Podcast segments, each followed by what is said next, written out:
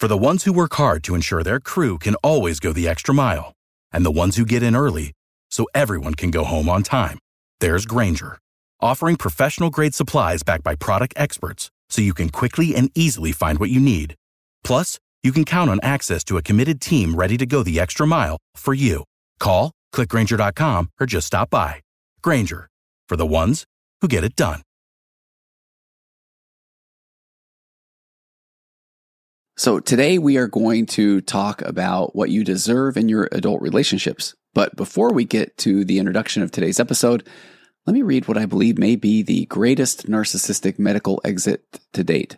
And for anybody new, of course, I am presenting this to you as a podcast host, one who seeks to inform, but also to entertain, because, of course, yes, I am simply reading a listener email, so it could all be false, it could be confabulated, you name it. But I think this also fits into the category of if you know, you know, because to my trained ear, and I think to many listeners, this rings of so much truth. Skipping to the end, the writer does say, anyhow, I thought you might get a kick out of this one. And yes, you can use this in your podcast if you like. Keep up the great work. So, permission granted. And with that, I truly wish I could create an animation to go along with this because it really would be amazing. So, here it is. Hi, Tony. I have recently discovered your podcast, Waking Up to Narcissism, and I'm listening to all of the episodes. I recently heard you talk about the narcissistic exit, where the narcissist will fake a medical problem to get out of doing something, etc. I thought this only happened to me. Smiley face. I am a few years out of a over two decade relationship with who I believe was a covert narcissist, and she would take a narcissistic exit often. Typically, it was that she would be up all night, sick, that's in quotes, because there was something happening the next day that she had no desire to participate in. These episodes, these episodes would be her lying on the bathroom floor, hacking and gagging into the toilet, trying to make herself throw up. There was one exit, however, that I believe will completely win the internet, and when I look back, it occurs to me just how ridiculous it was. I'm an avid hiker, and she wanted to go on a hike with me. I should have gone with my gut and just told her no from the get go because I just knew it wouldn't end well. She's not in very good shape and is also very competitive. Typically, if she can't win, whatever that looks like for the particular activity, for her, then she won't participate. So I agreed to take her on a short hike, three miles. Granted, it was all uphill on the way out, the day was not warm, and I gave her the rap about drinking water often. Well, she was not able to keep up with me. I wasn't trying to beat her, I promise. And this really made her mad. So she got sick, again, in quotation marks. She was crying on the trail, saying it was hot and that she couldn't go on. And I informed her that we were just about a tenth of the mile. And I informed her that we were just about one tenth of a mile to the top, and then it was all downhill. Dramatically, she told me that she just couldn't go on another step. I told her there were only two ways off the mountain, and that was one, her legs, or two, a helicopter, because I wasn't going to carry her. Well, the next thing I know, she's laying on the trail and telling me, yeah, call 911 and get that helicopter in here because I need somebody to rescue me. So that's what I did. I got 911 on the line and said that a hiker was in trouble and needed rescuing. It was all I could do not to laugh in the phone at the absurdity of it all. The firefighter paramedics hiked out to where we were and the helicopter landed at the top of the hill. She got bundled into a stretcher and put on the helicopter and taken to the ambulance at the bottom of the hill and then to the hospital. There was nothing wrong with her, but she did spend the day in the ER. At least it was during COVID, so I got to go home and wait for her to call me to come get her. I was hoping that she would get some astronomical bill to pay for the helicopter ride, but no such luck. Side note, the next day I told her that I would never take her on a hike again. I also let her know that her little stunt was incredibly selfish and stupid because she had an entire fire station, a sheriff's helicopter with pilot and co pilot, and the ambulance staff tied up with her idiotic ploy, and that there must have been somebody really in trouble that didn't get the help they needed. Anyhow, I thought you might get a kick out of this one, and yes, you can use this in your podcast if you like. Keep up the great work. So, I'm not going to say that we're going to talk about even more of those, but I couldn't resist. So, we are going to cover what you deserve in your adult relationships. That and even more coming up on today's episode of Waking Up to Narcissism.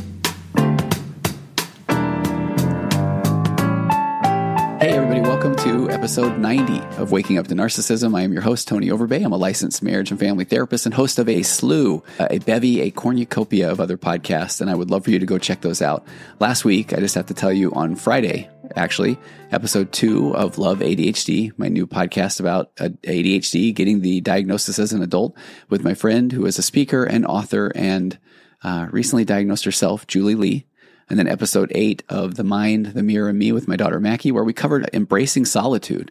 And she did an amazing job. And I think a lot of people that do feel lonely in their relationships, I know that listen to Waking Up to Narcissism would really identify or be able to gain a lot from that episode. So it's about embracing solitude.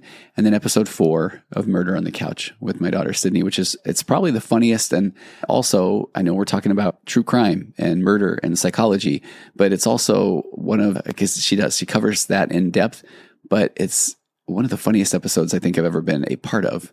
If you listen from the start, that would be wonderful. But 10 minutes in, truly it is one of the greatest moments of uh, for me that I've ever experienced in podcasting for the last eight nine years. Um, and it's there in audio as well as on YouTube, and I'll include all the links in the show notes. But I really am excited about today's episode, and it's funny to say excited because I, we're talking about really difficult topics.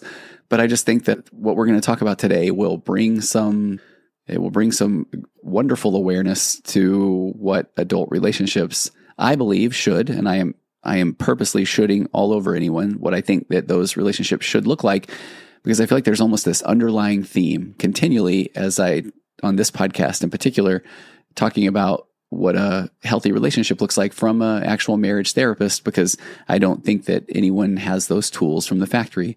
So a lot of times when I'm talking about whether it's my four pillar or moving into differentiation or not needing external validation and all these things that I think that they can sound very exciting and I can get very passionate about them, but I really want to help people understand um, here's what a healthy relationship can and I believe should look like. And there are tools there to get yourself to that uh, healthy relationship unless your partner is unwilling, unable, but at least you will start to have more clarity about what, uh, what you deserve in a relationship.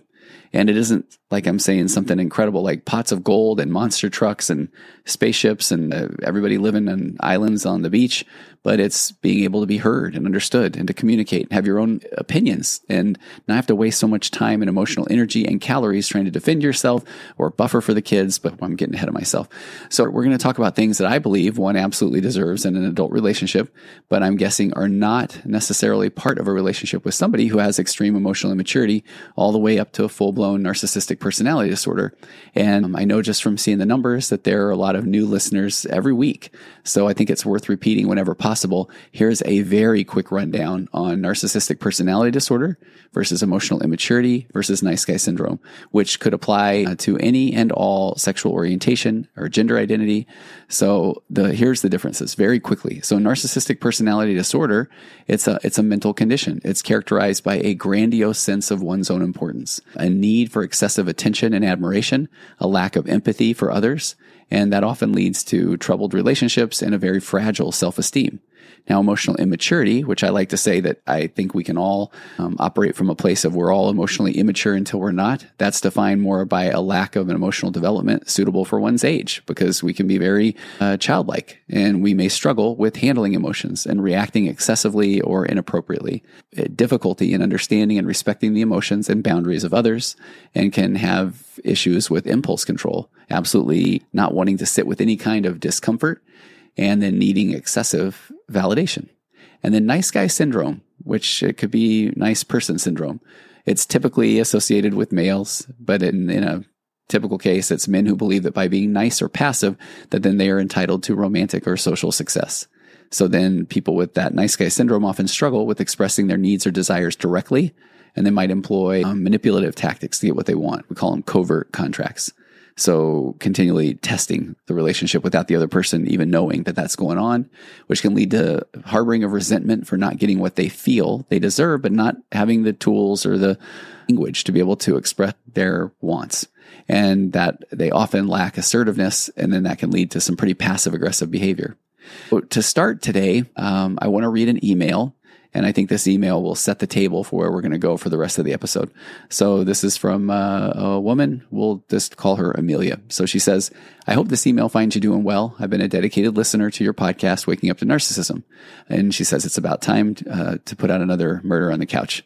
And she said, I hope you read that with some humor um, because I really feel like she is one of the pathologically kind. And she says, but I really love watching your interaction with your daughter. So, Amelia, there is an episode out.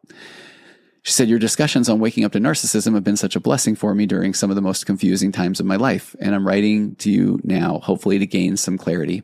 When I first met my now husband, our relationship seemed like the stuff of dreams. We had all the levels of intimacy that you speak of.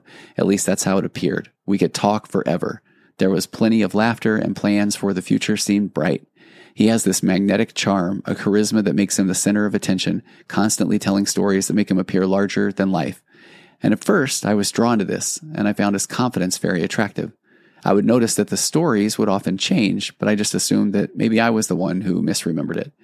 And when I would sometimes try and bring things up to him, he would either laugh it off, oh, you're probably right, or he would start to make me feel dumb in the most minor ways. She said, I never really had a way to identify it until listening to so many episodes and reading other books about narcissism and hearing the examples that you've shared on previous episodes. But as the months turned into years, I started feeling overshadowed. Regardless of where it began, every conversation eventually turned back to him.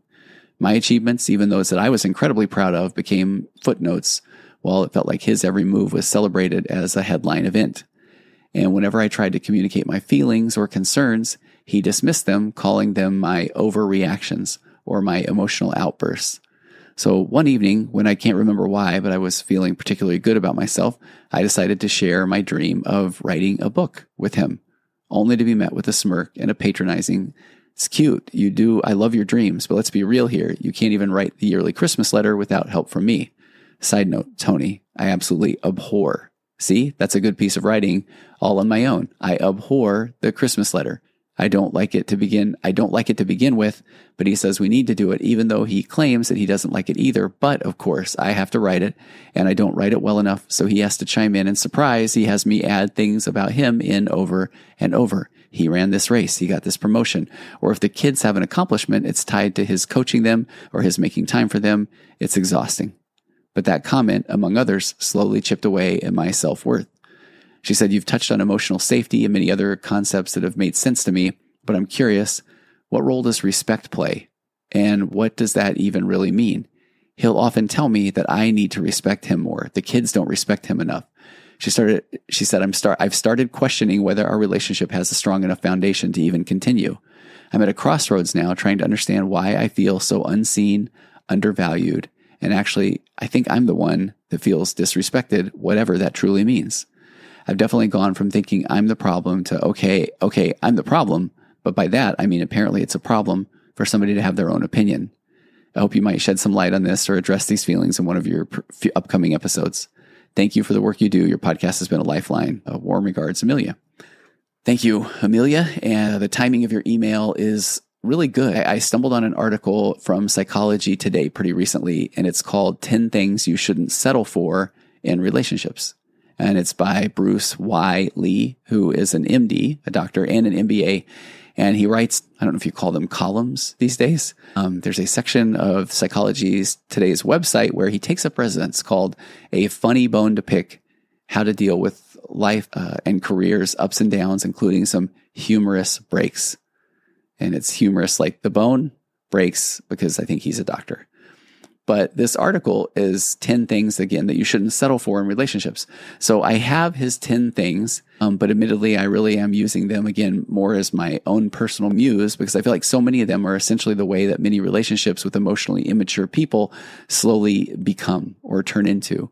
And similar to the story, the fable, the wives' tale, I'm not quite sure what it is, but where you apparently put a frog in a pot of water which if that frog just hangs out there without much care, I think there's something wrong with the frog to begin with. But apparently you slowly turn up the water and at some point he doesn't realize he's in boiling water. And uh, honest goodness, this will be the last time I use that analogy. I've used it in the past because it's really pretty silly when you break it down. But you get the point that your relationship eventually finds its way slowly to a place where you can you're continually wondering what's wrong with me, trying to find out if there's something that I can do, et cetera, et cetera which I think actually didn't make sense because that frog analogy seems silly. And I think that sometimes people feel that way in their relationship, where it starts off pretty good. And before you know it, they are not even sure what they're doing, maybe in this pot of boiling water. If you have either already thought of or are currently struggling with the idea of settling in your relationship, and that's what I appreciated about this article. He talks about settling.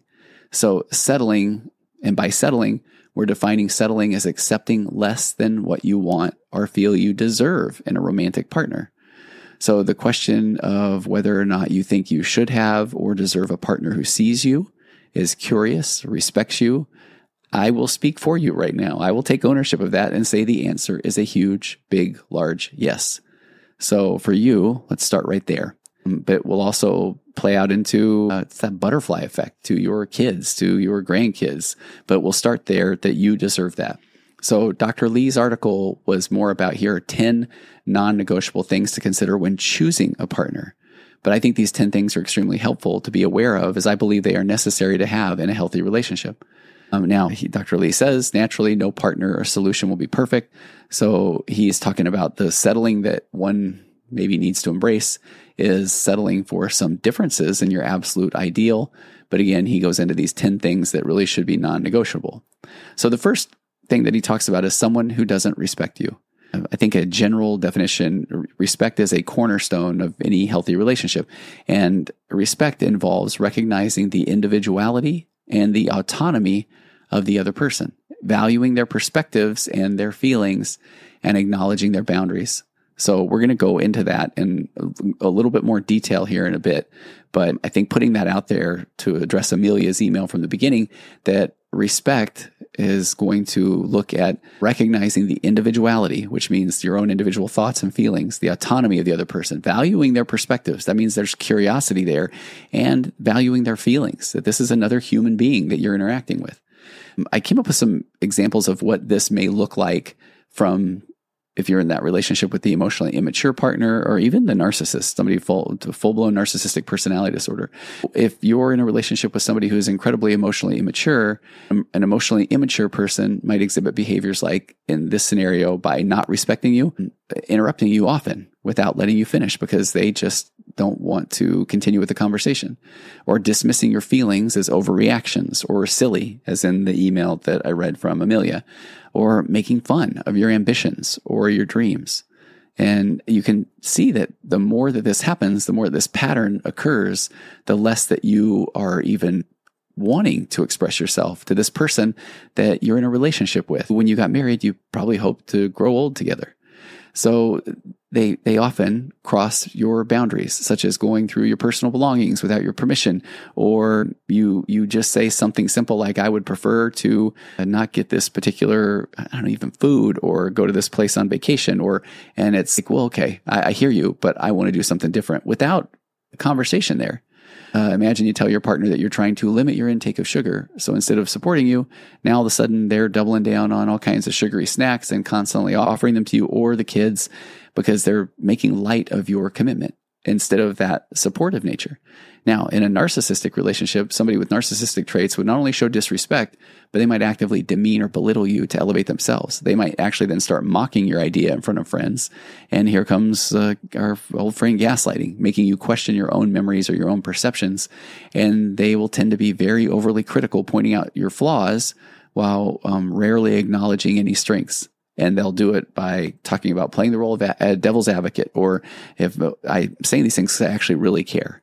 So let's say that you gain recognition uh, for something at work or uh, in a, in a group of friends, that narcissistic partner would most likely downplay your achievement or redirect the attention to themselves by bringing up something that they have achieved in the past.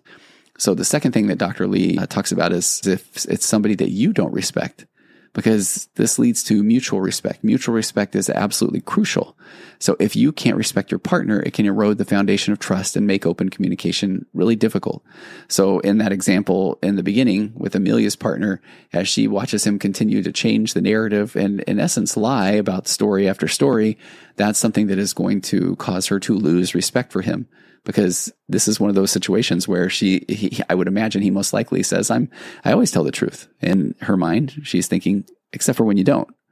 So that, uh, that concept of somebody that you don't respect, if we're looking at an emotionally immature partner, you might find yourself, um, internally rolling your eyes at their inability to handle stress or their tendency to avoid responsibility, like this narcissistic exit that I started off today's episode with.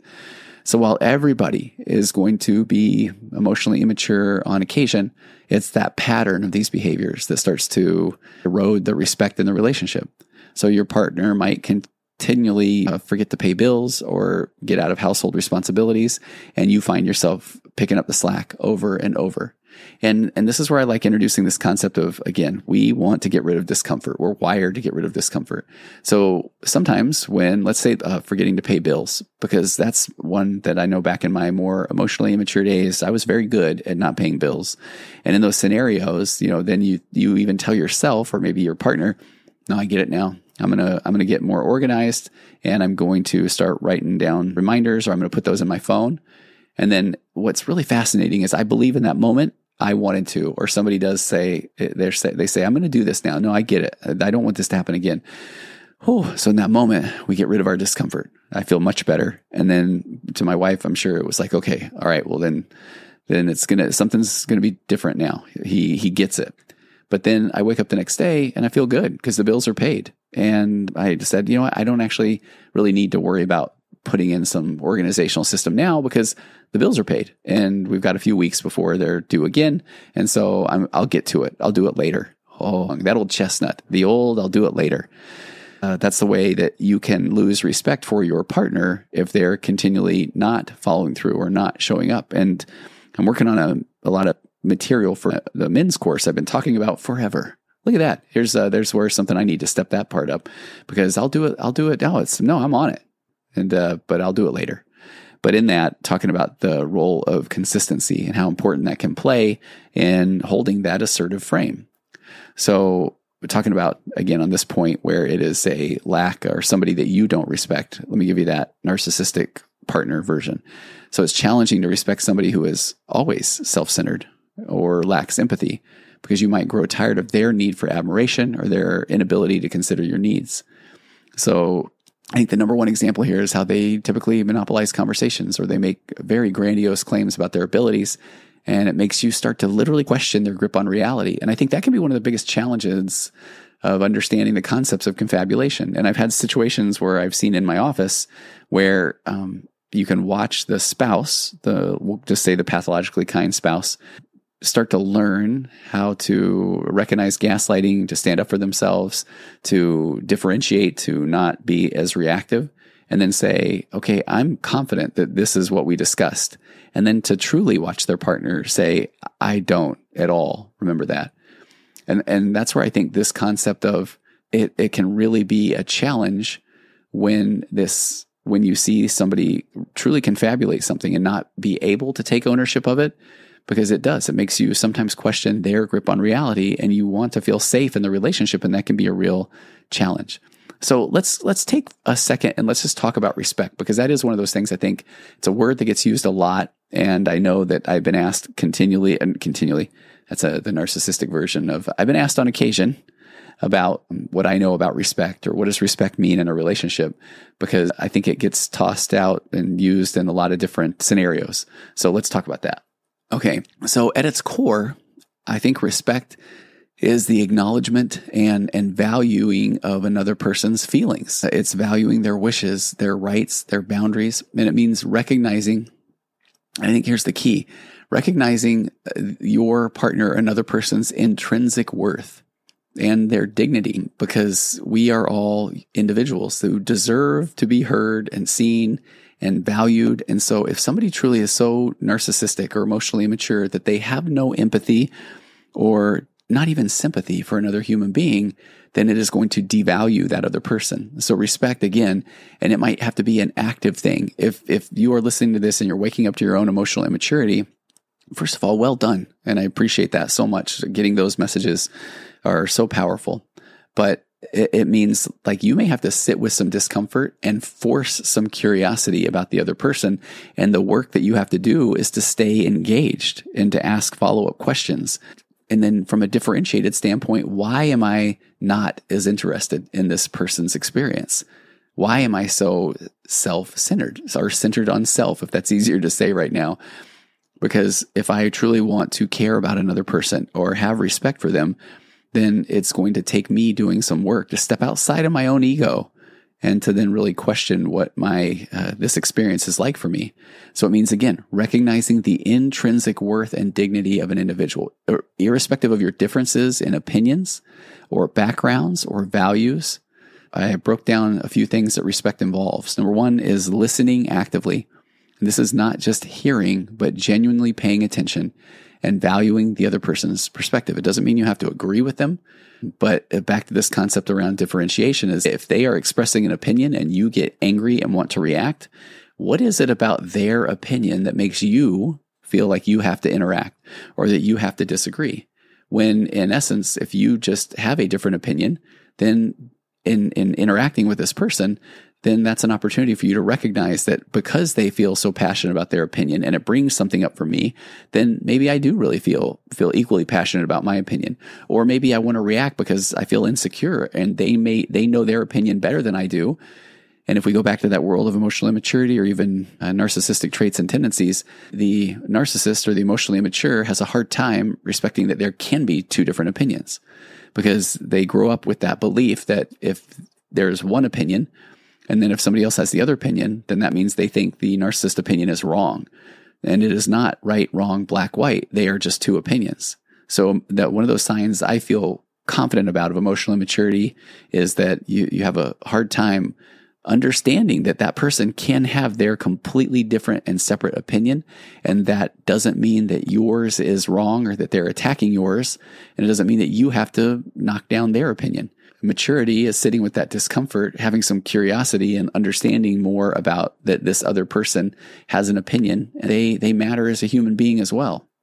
So that leads to number two, and that is understanding boundaries, recognizing and honoring both your own and the other person's physical uh, physical boundaries. Uh, that can be the part where it can be in an intimate relationship with another person's body. You are, you are not, you don't own another person's body, even if you're in a relationship. That's one that I hear so often.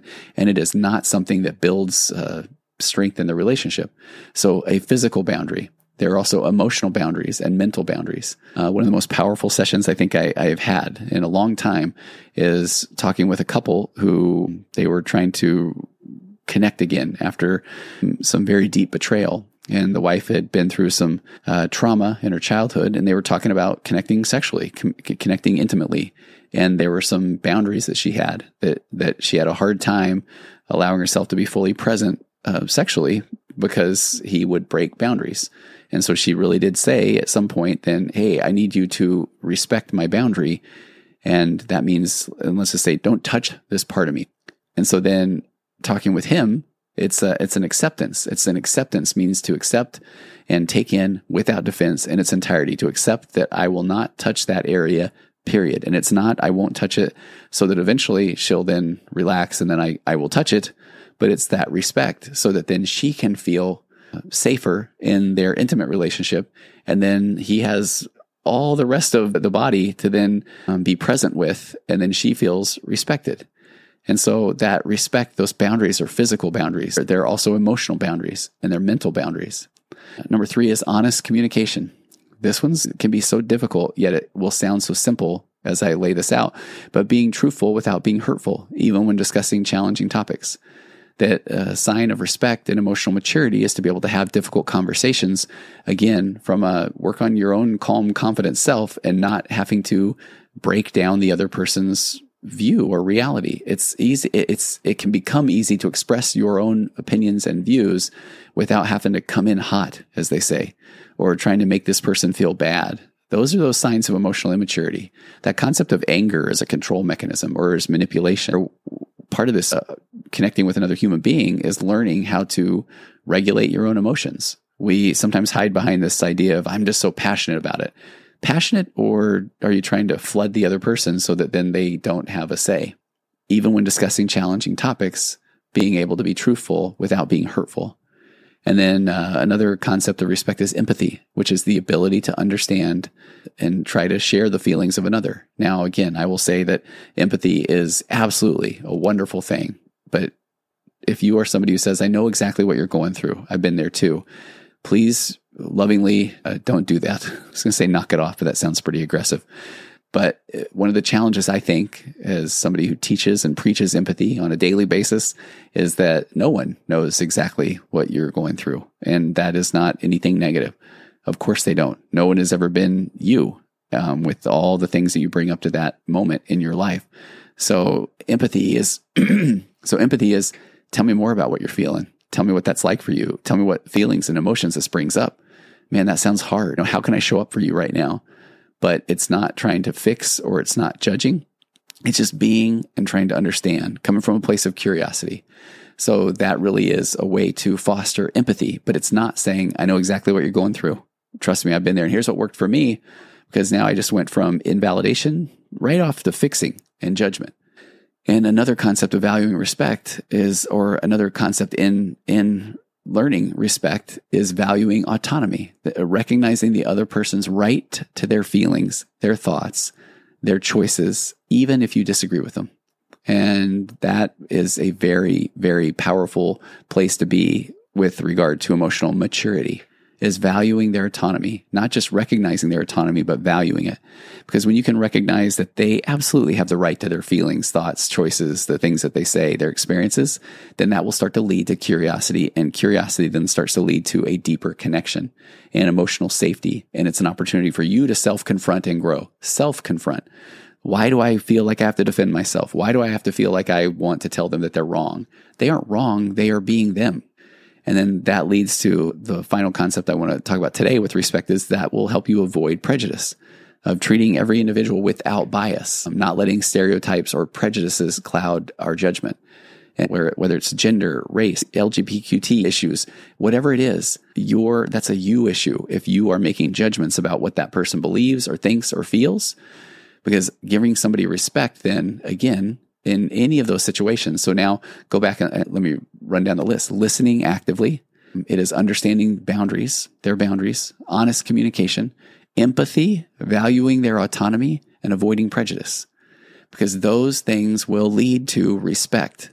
And that's where you can truly start to develop deep connection with other people, whether it's your romantic partner, whether it's your business associate, whether it's the next door neighbor, the, friend at church you name it. When you start to um, respect the other person and go into it with these these traits of fostering respect, you also become a much emotionally safer person. And that starts to, I really believe, starts to exude um, almost in your own, the way you show up in situations, your, your energetic way you present yourself.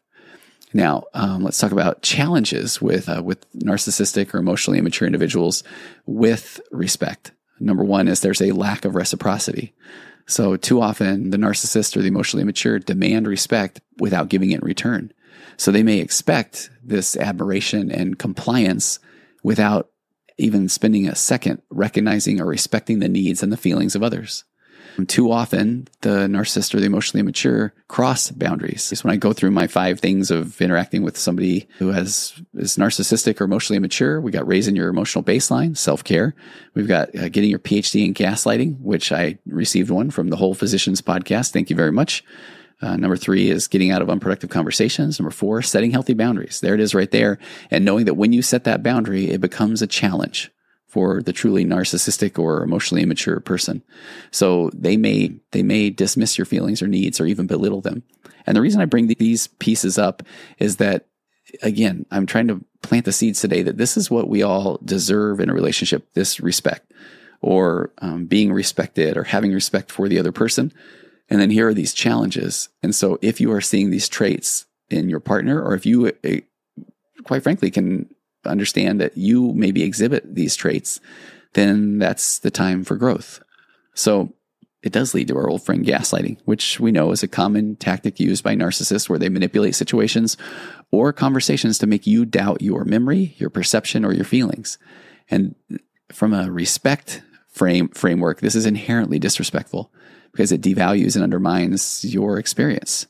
So if you look at gaslighting from that respect lens, again, how, how disrespectful to try and change up someone else's reality. And one of the other challenges with respect is defensiveness and denial. So emotionally immature people, they may struggle with taking responsibility for their actions. And so instead, they will typically deflect blame or they'll become overly defensive when they're confronted. And uh, there's this concept called the, the centrality of their perspective. So then given that intense self focus, then they might always, or might, they will most likely always prioritize their feelings, their opinions, and their needs over others, which makes that mutual respect incredibly difficult.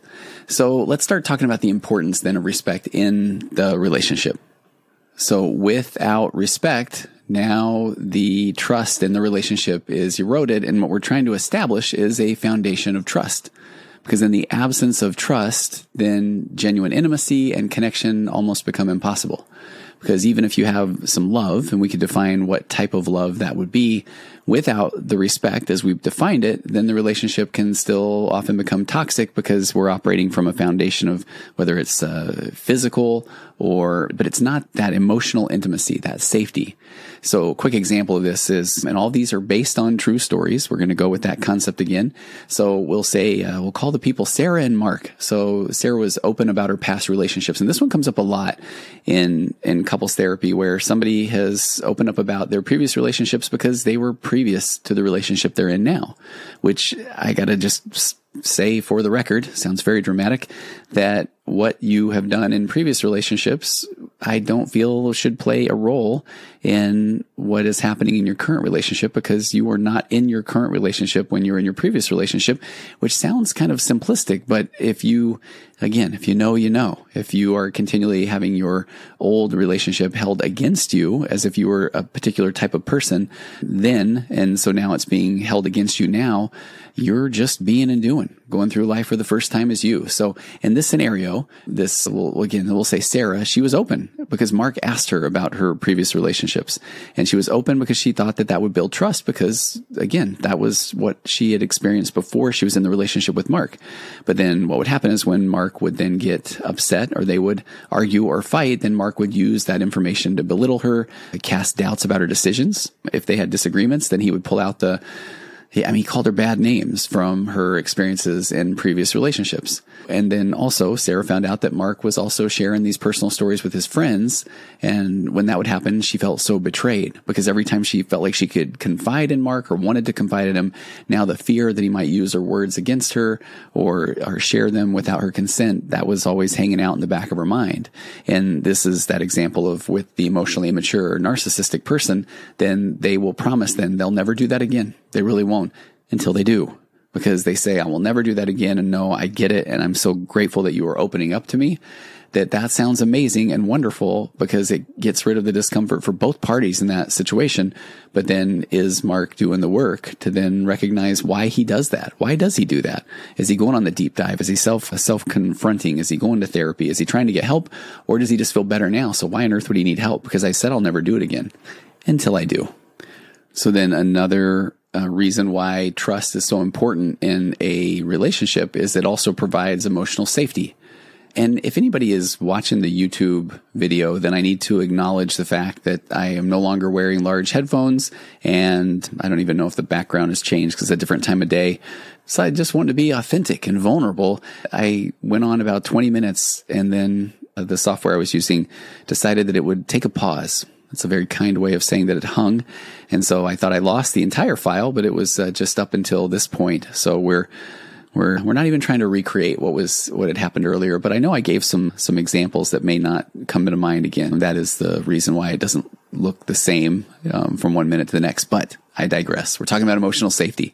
So respect ensures a sense of emotional safety because when you're interacting with somebody who doesn't respect your boundaries or feelings, then similar to what I just shared in that story of Mark and Sarah, emotional vulnerability can lead to hurt and trauma.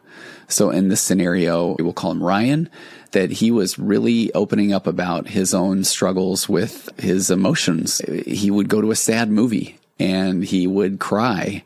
And it was so fascinating. We'll call her Karen. Then she would mockingly ask, Oh, do you need a tissue? Or she would comment of how men, men shouldn't cry. And then over time, Ryan felt so emotionally just stifled that he was afraid to express his feelings without being mocked. But what was, of course, ironic is that there were also times where then when he would try to not be emotional, then she would say, you seem very robotic. And he realized that he was trying to play off of what she wanted versus who he was as a human being. So that, um, that absence of emotional safety turned their particular relationship into this continual game of just his own emotional hide and seek. When could he bring him out? When could he not? Um, another component that having respect, mutual respect in a relationship can provide or bring with it is self worth. If you are in a relationship where your own feelings, your boundaries, your perspectives are dismissed, it can really start to do a number on your self worth or your self esteem. And I mentioned this in Amelia's email earlier. Um, one of the things I jotted down, I realized was we'll call her Rebecca. She was a very accomplished writer. And whenever she talked about the things that she did or wrote, it was really interesting because we'll just call him Matt. He would change the subject very quickly. And it got to the point where he never read anything that she wrote. And what we identified was that his own emotional immaturity and then that lack of respect for her he felt like anything that she wrote was almost like an attack that she was rubbing it in his face, even though that was her job, her talent, that that if she wrote something that it meant that he wasn't as good of a writer. Where when we finally got that out in therapy, it just made it made it didn't make a lot of sense to her, but in his mind it was that all or nothing or black or white thinking, thinking that black or white thinking. I remember at one point he had said that he didn't feel like writing was a real job and she was actually bringing in more than he was. So that one was fascinating. We were able to sit with a little bit of that discomfort on his end and, uh, and identify that he that was a little bit of projection because he felt like, well, I have a real job and I should be making more money. And, but the problem was the way that he was presenting his emotional immaturity, it started to cause Rebecca to doubt her skills and her ability to write. And then her own self worth started to plummet, which was a big component of what she wrote about was things that just she exuded confidence in. And so when she started questioning if she was even a good writer, then that was, it broke my heart. So without that mutual respect in the relationship, it, it ate away at her self worth. I think a couple more things here. One is when you've got this uh, respect in the relationship or a lack of respect. But, and, and, I hesitated almost putting this one in because it's this concept of constructive growth. And this is one where even in challenging relationships, if you have the mutual respect, then it's, this is where I, I say we are, we're so afraid of contention that we avoid tension altogether. But when you are growing emotional maturity muscles together, then that tension is where growth occurs because that's where you really start to learn to, to sit with the discomfort, lean into each other, recognize that you're two different individuals with two completely different experiences in life that bring you up to that moment. So then, of course, you're going to have different thoughts and opinions and feelings. And so that is where you start to to develop those emotional safety muscles. And, and that's where a lot of the growth really occurs. I look at that as constructive growth, but that's only going to come when you have mutual respect. So again, mutual respect paves the way for these constructive conversations, these connected conversations using my four pillars. Because if I can really go to somebody and I have the confidence, the emotional safety to know that I'm going to express something and that other person has already They've already checked their my pre pillar, their the observation and judgments. They are observing how I'm showing up, and they're noticing that they want to make a judgment about it. They want to say, "Oh, I bet that this is what they mean," but that's a them issue. So they're separating that observation and judgment, and now they're assuming good intentions. So whatever I'm going to bring into the conversation, I am not trying to hurt them. They cannot tell me that I'm wrong. My pillar two, even if they think that's the case, because they can. That's their own experience leads to my pillar three questions before comments. Now they can say, Hey, tell me more about that. Where I'm going to feel safe. I'm going to feel heard and understood. And then that's where a lot of times the discomfort comes in. And so that person in listening is that's where they may have that desire to want to do a head dive into the bunker of safety, but they need to stay present. Don't go into that victim mindset. Don't do all the work to assume good intentions and not tell the other person they're wrong and then sit with that discomfort as they ask questions before making comments and then all of a sudden just feel emotionally overwhelmed and say, okay, no, you're right. I'm just a bad person. You know, that's that breaking of my pillar four. So that's where you can see that we got to have this mutual respect in order to get to these constructive conversations, which I believe that everybody is deserving of.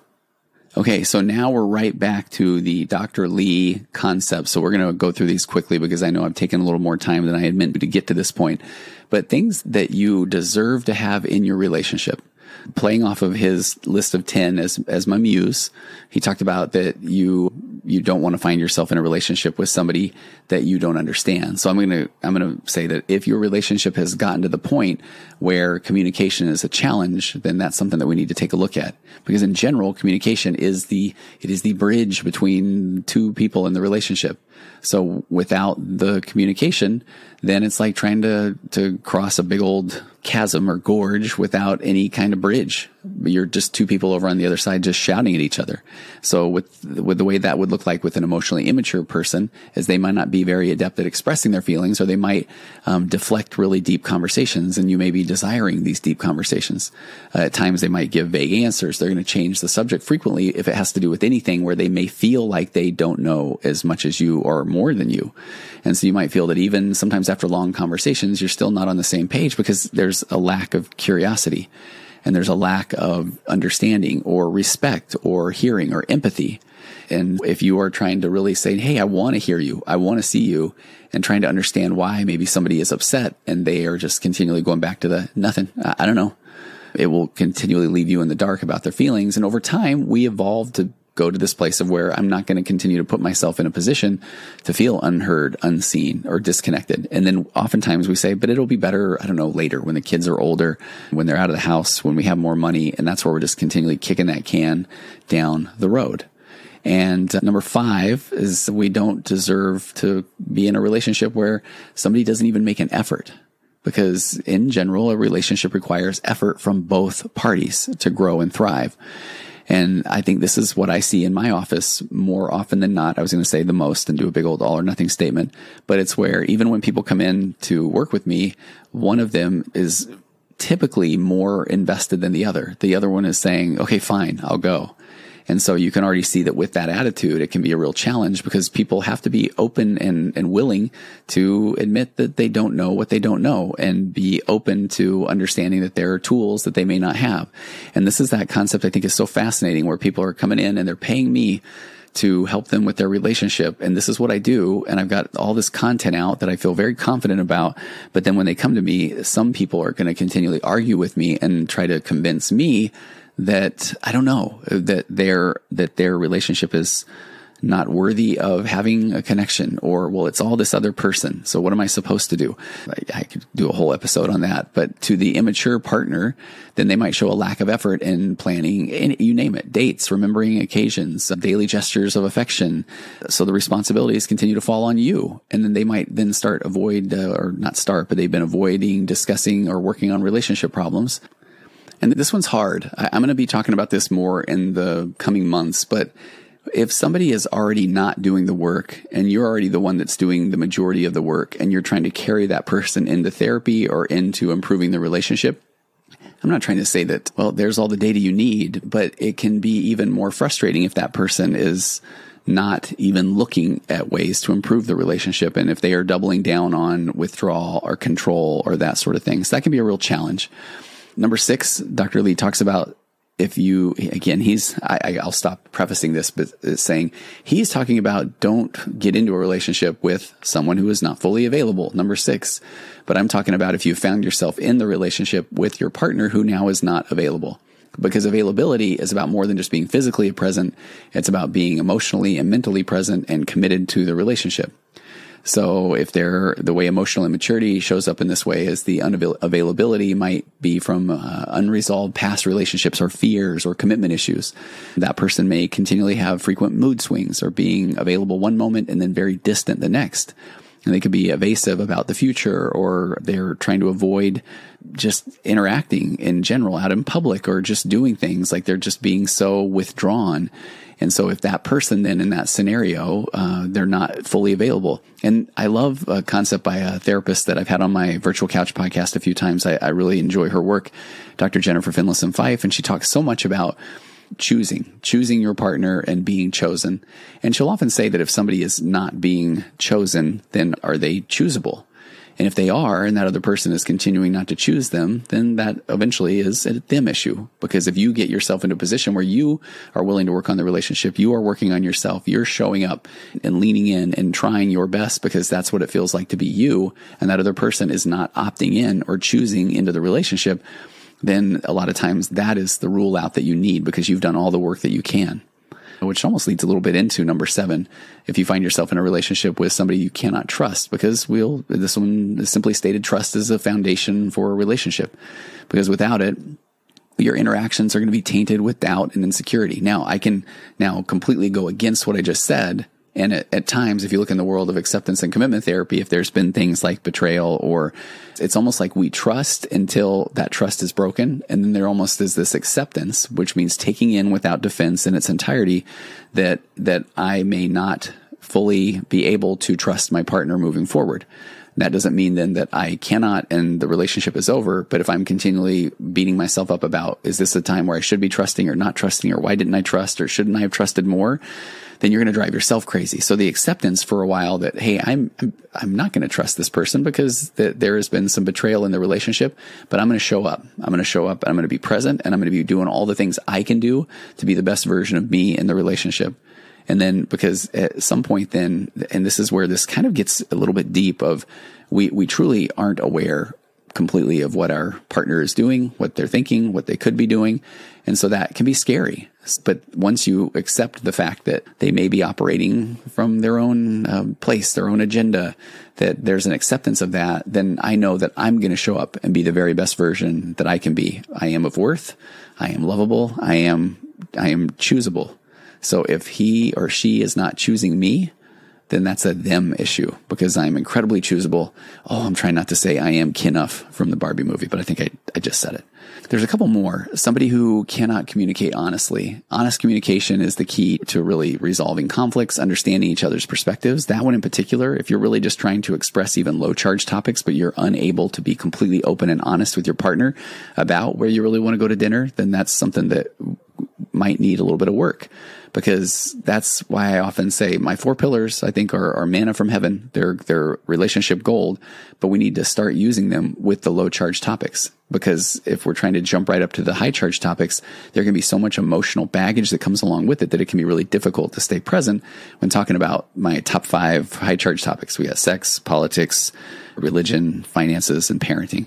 But it would be good to just start talking more about our hopes and dreams and be able to express my true desires, what I've always thought or wondered or, or wished, even if that's not what my partner anticipates that I would say.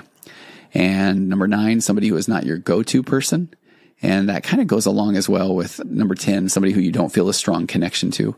And I think that for the population that, that I'm working with, that we're just trying to figure out emotional immaturity or narcissistic traits and tendencies, as you are starting to develop your own sense of self and, and show up in a way that is going to feel almost off because you are recognizing again that you're enough and you are of worth and you deserve a connected conversation and mutual respect in the relationship then right now there might be an acceptance that that the person that you are with is not going to feel like your go-to person and and you may not feel that strong connection. So that's where I, I'm not trying to dismiss these two things, but I think it's important to just make note of that because those first seven or eight that we're talking about might be the things that you may have more control over. Not that I'm trying to talk about control in a bad way, but things that you can start to work on because then if you work on those becoming that best version of you and all those other things that, that I could talk about right now, I'm saying that from a place of they'll sound so cliched that you are enough, that you're lovable, that you deserve to have your own thoughts and opinions that then as you start to express that, then if your partner then shows up because you've changed the dynamic in the relationship, then they may begin to be your go-to person. They may begin to be somebody that you feel a strong connection with. So I'm just going to skip past those last two from Dr. Lee, but I want you to know you deserve every bit of the things that we've talked about today of a connection in the relationship. And if you find yourself in a relationship that is not containing these items, this connection, then that does not mean that there is anything wrong with you. It does not mean that, that everything is doom. As, as I go back to the very tenets that started this podcast, that if you are worried about your partner possibly being emotionally immature or even narcissistic, or even that is where you're recognizing that you are, then I think it's really important that uh, if you are reading that, okay, if these things are not available in your relationship, then run. I get it. I understand. If you need to, then do. But I feel like the, I'm starting to resonate with more and more people who aren't sure. They're just not sure what's right in their relationship. So I want to provide you with this information. And then if you are trying to have more of this connection in your relationship and it is not going well and you feel less than, please, please get help. Actually, please get help before it even gets to that point individual help might be even more important than trying to get couples help, which is where our default seems to go. But you need to be the best version of you to even show up, to be able to show up for a couple's, a couple's counseling sessions. But uh, sometimes people want to start there, and uh, your journey is going to be your journey.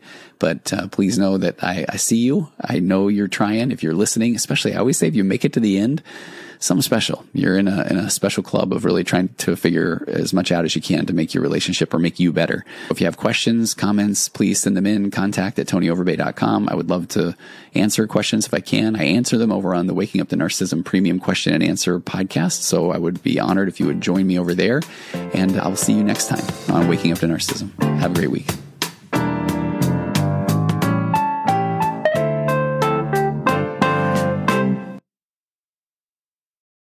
For the ones who work hard to ensure their crew can always go the extra mile, and the ones who get in early so everyone can go home on time, there's Grainger, offering professional grade supplies backed by product experts so you can quickly and easily find what you need.